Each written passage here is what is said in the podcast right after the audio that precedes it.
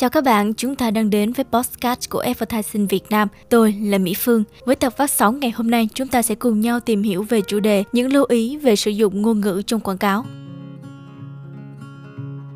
tiếp nối số podcast Hiểu luật quảng cáo tập đầu tiên từ những chia sẻ của luật sư Trần Minh Cường về những lưu ý khi lấy hình ảnh của cá nhân để quảng cáo. Hôm nay chúng ta sẽ có thêm những lưu ý từ luật sư Minh Cường về ngôn ngữ trong quảng cáo. Trong nội dung chia sẻ, luật sư Trần Minh Cường đề cập đến những lỗi mà cá nhân doanh nghiệp thường gặp trong quảng cáo như là ghi Việt Nam đồng bằng ca, sử dụng ngôn ngữ nửa Anh, nửa Việt hay sử dụng các từ như duy nhất, tốt nhất, số 1. Bên cạnh về hình ảnh, màu sắc, âm thanh thì ngôn ngữ là một yếu tố quan trọng trong quảng cáo giữ vai trò truyền tải thông điệp hiệu quả, thu hút và ghi dấu ấn trong lòng người tiêu dùng. Thì ở đây ngôn ngữ quảng cáo là tất cả ký tự chữ viết có nội dung được thể hiện trên một mẫu quảng cáo theo một kịch bản hoặc một chiến lược quảng cáo nhất định nhằm đạt đến một hay nhiều mục đích do nhà quảng cáo đề ra. Và trong bài viết ngôn ngữ quảng cáo có chuẩn hóa được không của Phó Giáo sư Tiến sĩ Phạm Văn Tình, Tổng thư ký Hội Ngôn ngữ học Việt Nam, có nhận định rằng ngôn ngữ quảng cáo có đặc thù và cách thể hiện riêng. Theo đó, ngôn ngữ trong quảng cáo được hình thành từ ngôn ngữ toàn dân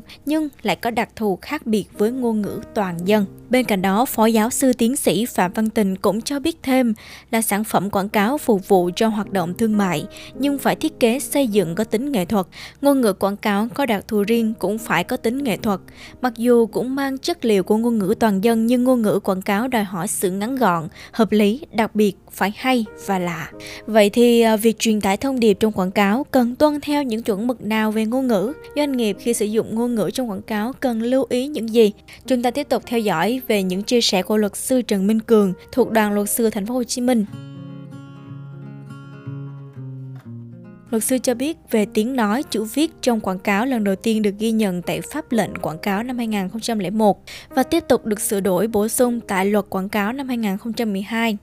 Bên cạnh đó, căn cứ tại điều 18 luật quảng cáo năm 2012 quy định về tiếng nói chữ viết trong quảng cáo như sau. Trong các sản phẩm quảng cáo phải có nội dung thể hiện bằng tiếng Việt trừ những trường hợp sau: nhãn hiệu hàng hóa, khẩu hiệu, thương hiệu nè, tên riêng bằng tiếng nước ngoài hoặc các từ ngữ đã được quốc tế hóa không thể thay thế thế bằng tiếng Việt, sách, báo, trang thông tin điện tử và các ấn phẩm được phép xuất bản bằng tiếng dân tộc thiểu số Việt Nam, chương trình phát thanh truyền hình bằng tiếng dân tộc thiểu số Việt Nam và tiếng nước ngoài. Trong trường hợp sử dụng cả tiếng Việt, tiếng nước ngoài trên cùng một sản phẩm quảng cáo thì khổ chữ nước ngoài không được quá 3 phần tư khổ chữ tiếng Việt và phải đặt bên dưới chữ tiếng Việt. Khi phát trên đài phát thanh, truyền hình hoặc trên các phương tiện nghe, nhìn phải đọc tiếng Việt trước tiếng nước ngoài sau. Ngoài ra thì theo khoảng 11 điều 8 luật quảng cáo năm 2012 nghiêm cấm với những trường hợp như quảng cáo có sử dụng các từ ngữ nhất, duy nhất, tốt nhất số 1 hoặc từ ngữ có ý nghĩa tương tự mà không có tài liệu hợp pháp chứng minh theo quy định của Bộ Văn hóa, Thể thao và Du lịch.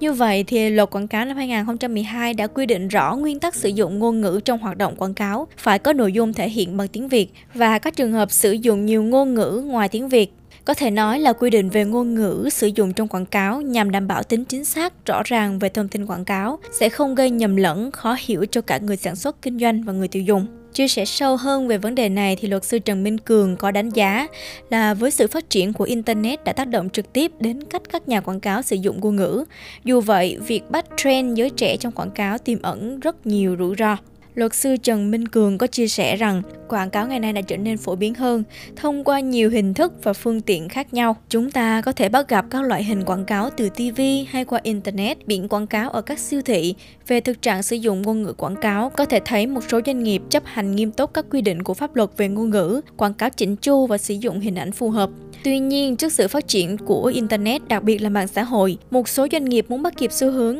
đã sử dụng ngôn ngữ của giới trẻ để tạo dấu ấn, bất chấp cả việc này vi phạm đến quy định của pháp luật về ngôn ngữ quảng cáo. Cụ thể là vào tháng 2 năm 2022, biển quảng cáo của một ứng dụng đặt xe đã gây tranh cãi với thông tin khuyến mãi là tặng 300k cho bạn mới. Nhiều người cho rằng chữ k trong biển quảng cáo ý chỉ đơn vị là nghìn đồng theo cách dùng của nhiều bạn trẻ hiện nay.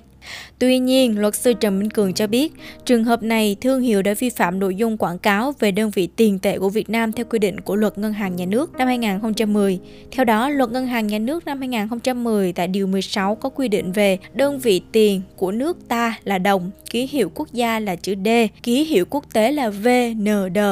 Như vậy, chữ K trong biển quảng cáo không là ký hiệu chính thức dùng để nói và viết liên quan đến tiền Việt Nam. Ngoài ra, để tiếp cận đối tượng khách hàng trẻ, nhiều doanh nghiệp hiện nay đã sử dụng lối nói ngôn ngữ mạng, ngôn ngữ của các bạn trẻ như là tin code hoặc lối nói nửa Anh nửa Việt trong quảng cáo. Trường hợp này vi phạm vào Điều 18 Luật Quảng cáo năm 2012 được trích dẫn bên trên. Trong các sản phẩm quảng cáo phải có nội dung thể hiện bằng tiếng Việt, trừ trường hợp được phép xuất bản bằng ngôn ngữ khác hoặc tiếng nước ngoài, được liệt vào dạng tên riêng, từ ngữ đã được quốc tế hóa, không thể thay thế bằng tiếng Việt. Vì vậy, với những vi phạm trên sẽ có những mức phạt với việc sử dụng ngôn ngữ quảng cáo không đúng quy định. Theo Nghị định 38 năm 2021, Nghị định Chính phủ quy định cụ thể mức phạt hành chính trong lĩnh vực văn hóa và quảng cáo như sau. Điều 35 Nghị định 38 năm 2021, Nghị định Chính phủ phạt tiền từ 5 triệu đồng đến 10 triệu đồng đối với một trong các hành vi sau đây quảng cáo sản phẩm, hàng hóa, dịch vụ mà không thể hiện bằng tiếng Việt, trừ những trường hợp nhãn hiệu hàng hóa, khẩu hiệu, thương hiệu, tên riêng bằng tiếng nước ngoài. Các từ ngữ đã được quốc tế hóa không thể thay thế bằng tiếng Việt. Sách, báo, trang thông tin điện tử và các ấn phẩm được phép xuất bản bằng tiếng dân tộc thiểu số Việt Nam, chương trình phát thanh truyền hình bằng tiếng dân tộc thiểu số Việt Nam và nước ngoài quảng cáo sản phẩm, hàng hóa, dịch vụ mà thể hiện khổ chữ nước ngoài vượt quá 3 phần tư khổ chữ Việt và không đặt bên dưới chữ tiếng Việt trong trường hợp trên cùng một sản phẩm quảng cáo có sử dụng cả tiếng Việt và tiếng nước ngoài, trừ trường hợp quy định tại các điểm A, B, C và D khoảng 2 điều 48 nghị định này. Đồng thời buộc tháo gỡ, tháo dỡ, xóa hoặc thu hồi sản phẩm báo, tạp chí, in quảng cáo theo khoảng 2 điều 35 Nghị định 38 năm 2021 Nghị định Chính phủ. Đối với cùng một hành vi vi phạm hành chính, mức phạt tiền cho tổ chức sẽ gấp 2 lần mức phạt tiền đối với cá nhân, theo Điều 5 Nghị định 38 năm 2021 Nghị định Chính phủ. Như vậy thì có thể nói là doanh nghiệp cần lưu ý các quy định về tiếng nói chữ viết trong quảng cáo, mức phạt hành chính vi phạm có thể lên đến 10 triệu đồng. Luật sư Trần Minh Cường nhận định rằng, chúng ta có thể thông cảm cho việc doanh nghiệp muốn đánh vào đối tượng khách hàng trẻ. Mặc dù vậy, quảng cáo là hình thức có độ lan tỏa cao, nên việc sử dụng ngôn ngữ quảng cáo trước hết phải tuân thủ đúng quy định của pháp luật. Và vừa rồi thì Mỹ Phương cũng đã cùng các bạn điểm qua những chia sẻ từ luật sư Trần Minh Cường về lưu ý khi sử dụng ngôn ngữ trong quảng cáo. Tóm lại thì các cá nhân tổ chức nên tránh những lỗi thường gặp như là dùng chữ K để ký hiệu cho đơn vị tiền tệ Việt Nam, hay là dùng phép so sánh nhất và lồng ghép ngôn ngữ khác ngôn ngữ tiếng Việt vào quảng cáo để tránh các khoản phạt tài chính nha. Và cuối cùng là đừng quên theo dõi podcast của Advertising Việt Nam để cập nhật những thông tin và kiến thức bổ ích từ hiểu luật quảng cáo nhé.